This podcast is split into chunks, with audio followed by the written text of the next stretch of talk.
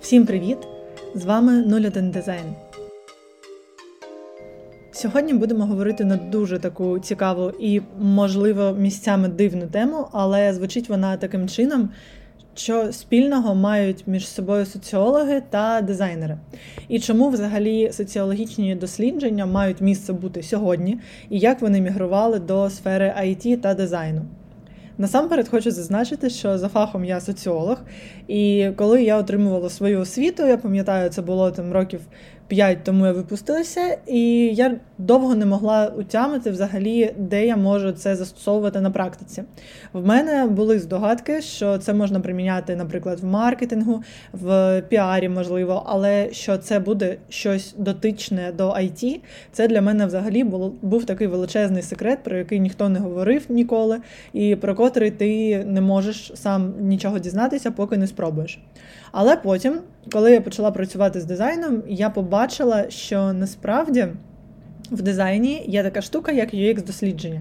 Коли я ще починала працювати в дизайні, це було непопулярно, і тоді ще це здавалося чимось трошки навіть революційним. Тоді ще таке робили лише ті, в кого були суперприбуткові клієнти, і це могли собі дозволити лише ті дизайнери, котрі були впевнені в тому, що їм клієнти там можуть заплатити купу грошей. Ну тобто, UX-дослідження взагалі вони так не супер як активно продавалися ще тоді 5 років тому. І Зараз це вже така щось більш традиційна історія, класична історія, яку можна приміняти на кожному майже проєкті. І що воно таке? Зазвичай є кілька різних типів ux досліджень. Перший це супер такий простий, він майже нічого спільного з соціологією не має. Це взагалі аудит того, що у вас є наразі, це вивчення конкурентів базове, вивчення кращих практик і продовження до скрінмапу чи апдейту функцій, якщо це потребується. Взагалі краще без скрінмапу та чіткого переліку функціоналу проєкт не починати, так само, як і без мунборду, тому що. Відсутність цих а, моментів може призвести до того, що ви не будете розуміти взагалі, з чим вам працювати далі, і ви будете дуже сильно плавати на проєкті.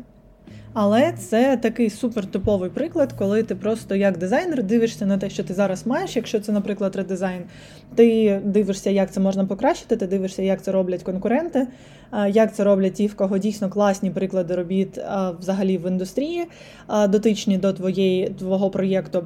Потім дивишся на перелік функцій, чи можна його взагалі покращити, і продовжуєш з цим працювати. Тут нічого майже спільного з соціологією немає. Це просто критичне мислення і це design thinking. Тобто тут все ще просто. Коли ми додаємо більш складні функції, наприклад ми додаємо вивчення ринку та вивчення глибоке конкурентів. Коли ми додаємо вивчення кращих практик більш детально, коли ми додаємо вивчення взагалі контексту і бекграунду компанії, вивчення її tone of voice у і стратегії розвитку бренду. Це досить такі важливі кроки, якщо ви працюєте з fashion ом чи мистецтвом, якщо ви працюєте з fashion e-commerce ами, якщо ви працюєте більш з такими едиторіальними стилями. Тут вже додається трошечки маркетингу, і це ще не соціологія. Тут краще розуміти взагалі, що таке ринок, як він працює, що таке людина, покупець, е, які в неї взагалі цілі та бажання, і дивитися на бізнес і на інтерфейс з точки зору того, що сайт це метод комунікації бізнесу зі світом. Тобто, ви маєте дивитися на те, як, наприклад. От, якщо ми візьмемо там Cartier чи Valentino, як вони комунікують з людьми через власні інтерфейси, що вони їм доносять, як це дотичне до брендингу, як це дотичне до філософії бренду, чому саме такі елементи використовуються, чому саме такі flow. Тобто тут аналізувати потрібно більше з точки зору піарника маркетинга, тому що це більше не є відірваними фахами. Не можна наразі в сучасній індустрії відірвати маркетолога від піарника, від дизайнера, від, е, наприклад, соціолога, тому що це все зливається трошечки в таку єдину собі сферу, де ти як спеціаліст з того, щоб вибудувати інтерфейс і класне дизайн рішення, займаєшся побудовою візуальної комунікації. Але коли ми, наприклад, беремо найскладніший тип дослідження, котрий передбачає вивчення користувачів, і це досить, е, досить і дуже класно і часто використовується, коли ми запускаємо нові стартапи, чи коли ви працюєте з новими стартапами, і люди не певні, що, наприклад. MVP скоп функцій має обмежуватися саме цим переліком функцій, або коли люди не певні, що взагалі стартап буде мати попит, або вони не певні, що саме функціонал має бути такий і нічого більше додавати не потрібно, наприклад. Тоді дуже класно вивчити спочатку ринок та користувача. Для цього потрібно провести, по-перше, анкетування, це так називається в класичному форматі. І по-друге, для цього потрібно провести або фокус-групу, або відкрити неформалізоване інтерв'ю про те, взагалі, як людина бачить цей сервіс, чи буде він корисний.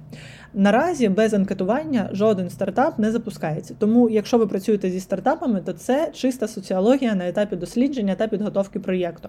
Тому що аби зрозуміти, чи взагалі буде ваш продукт користуватися певним попитом, чи взагалі буде він мати релевантність певну на ринку, вам потрібно спочатку сформувати анкету, яка матиме паспортичку, це типу базові дані про користувача, там вік, робота, статус, локація проживання, гендер тощо. Потім охайно ставити питання стосовно функцій, не в лоб, тому що створення насправді анкети це ціле мистецтво, коли ти маєш не лише передбачити питання ловушки, як то кажуть, коли ти пере, перевіряєш насправді, чи людина збрехала, чи вона відповіла правду на поставлене питання, і більш того, ти маєш питати не в лоба, тобто, наприклад, не чи хотів би ти е, реєструватись у додатку, якщо б ми зробили тобі покроковий flow реєстрації, котрий був би дуже прикольним і, наприклад, мав би на фоні такі-та такі-та кольори. Ну, типу, так питати не потрібно, це не буде працювати. Працювати буде, якщо ви спитаєте, наприклад, скільки разів на день ти п'єш воду, якщо у вас там додаток для нутриціологів, де ти маєш додати харчування до свого раціону, наприклад, і вести щоденне харчування. І тоді ти маєш питати сказати щось, типу, там наскільки часто ти взагалі рахуєш калорії, коли ти приймаєш їжу, наскільки часто ти п'єш воду, чи хотів би ти це рахувати. Це має бути щось дотичне, але щось, що дасть тобі інформацію про те, взагалі, який функціонал тобі потрібен. А більш того, анкета завжди має бути словами користувача, тобто вона має бути створена таким чином, щоб навіть та людина, котра ніколи не брала мобільний додаток у руки, вона зрозуміла, про що її питають.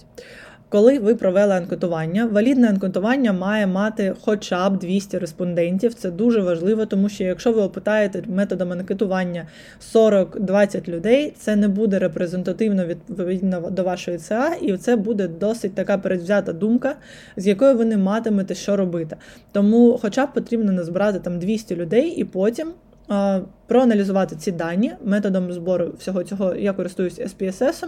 Мені дуже подобається, як він аналізує дані. Ви можете просто зібрати це все до таблички, і хоча б там, типу, базові кореляції подивитися на те, що як працює, і що як люди повідповідали після того оновити функціонал. Далі ви маєте більш глибоко дізнатись думку тих людей. Це має бути 4-5 людей, котрі досить так яскраво і охайно репрезентують взагалі вашу цільову аудиторію ці 5-4-5 людей вони стають учасниками неформалізованого відкритого інтерв'ю. Чому воно не формалізоване? Тому що ви не будете йти за листиком за анкетою, ви будете просто розмовляти про те, як би це було, якби людина мала такий додаток, що б вона там робила, коли б вона ним користувалася, що б змусило її полюбити цей додаток і користуватися ним щодня. Тобто питання такого приблизно роду. І це відкрите інтерв'ю, тому що людина може відповідати, як їй заманеться. Ви можете ставити питання додаткові у відповідь на запитання, тобто це не є чимось таким жорстким та чітким. Це також чистої води соціологія, і далі як це аналізувати, ви не мусите брати до уваги прям кожне слово сказане, ви маєте викреслити, а підкреслити головні тенденції, тренди, котрі збігаються між е, всіма респондентами. І ви маєте виокремити також особливі яскраві думки і подивитися, наскільки це корелює з результатами опитування, чи це підтверджує вашу гіпотезу, чи це її спростовує. І базуючись на цьому, вже далі рухатися до того, щоб подивитися на конкурентів, подивитися на кращі практики, подивитися, чи є щось спільного між тим, що ви отримали, та у них, наприклад, в інтерфейсах. Далі вивчити взагалі. Бренд сам, що він буде представляти, який буде tone of voice у, щоб ваш дизайн він був дотичний до брендової стратегії. Якщо маркетологів у клієнта немає і піарників, е, СММників, whatever також немає, ви маєте просто задати певний тренд і прописати хоча б абзацик тексту про те, що дизайн буде побудовано таким таким то чином, аби транслювати такі-то такі-то тренди та думки. А далі можна попрацювати над мудбордом, над скрінмапою, над е, аутлайном функції обов'язково, тому що ви маєте скрінмапу розбити на MVP, чи в повний концепт, чи навіть на POC, тому що вам важливо запевнитися, що людина потім із вашим дизайном зможе піти і знайти класних інвесторів, що це не буде для неї проблемою. Після того всього. Ви можете вже переходити до власне або фреймів, якщо ви з них починаєте, або до UI дизайну. Але на прикладі цього ми бачимо, що насправді UX дослідження, коли воно повне і коли воно дійсно має місце бути, коли це документ, який, наприклад, ви можете знайти приклади у Нільсон Норман Груп, всі ці дослідження вони проводяться досить часто за участі соціологів, котрі вивчають суспільство, котрі можуть складати великі аналітичні роботи та документи стосовно того, як поводить себе суспільство, на що люди а, звертають увагу, коли користуються інтерфейсом, чого вони шукають та очікують. І це буде досить важливо і актуально. Тому, взагалі, вивчати соціологію наразі виявилося, що це досить прикольно, і соціологи можуть потім ставати класними дизайнерами, і так, до речі, дуже часто стається. І насправді почитати просто про те, як досліджувати людей у сьогоденніх е, реаліях, це дуже актуальна така тема. бо стрімко і швидко змінюється ринок, коли прийшли до нього Z, і коли вони повністю замістили вже майже міленіалів. І наразі трошечки дивний. І трошечки інший дизайн порівняно з тим, що це було 5 років тому. Відповідно, потрібно щороку оновлювати власні знання та власне розуміння ринку людей, юзерів, чого вони прагнуть, чого вони хочуть, які найкращі user flow зараз є, і актуалізувати ці дані періодично, щоб залишатися в тренді і створювати реально цінні і корисні концепти. Дякую і почуємося вже наступного тижня. Бувайте!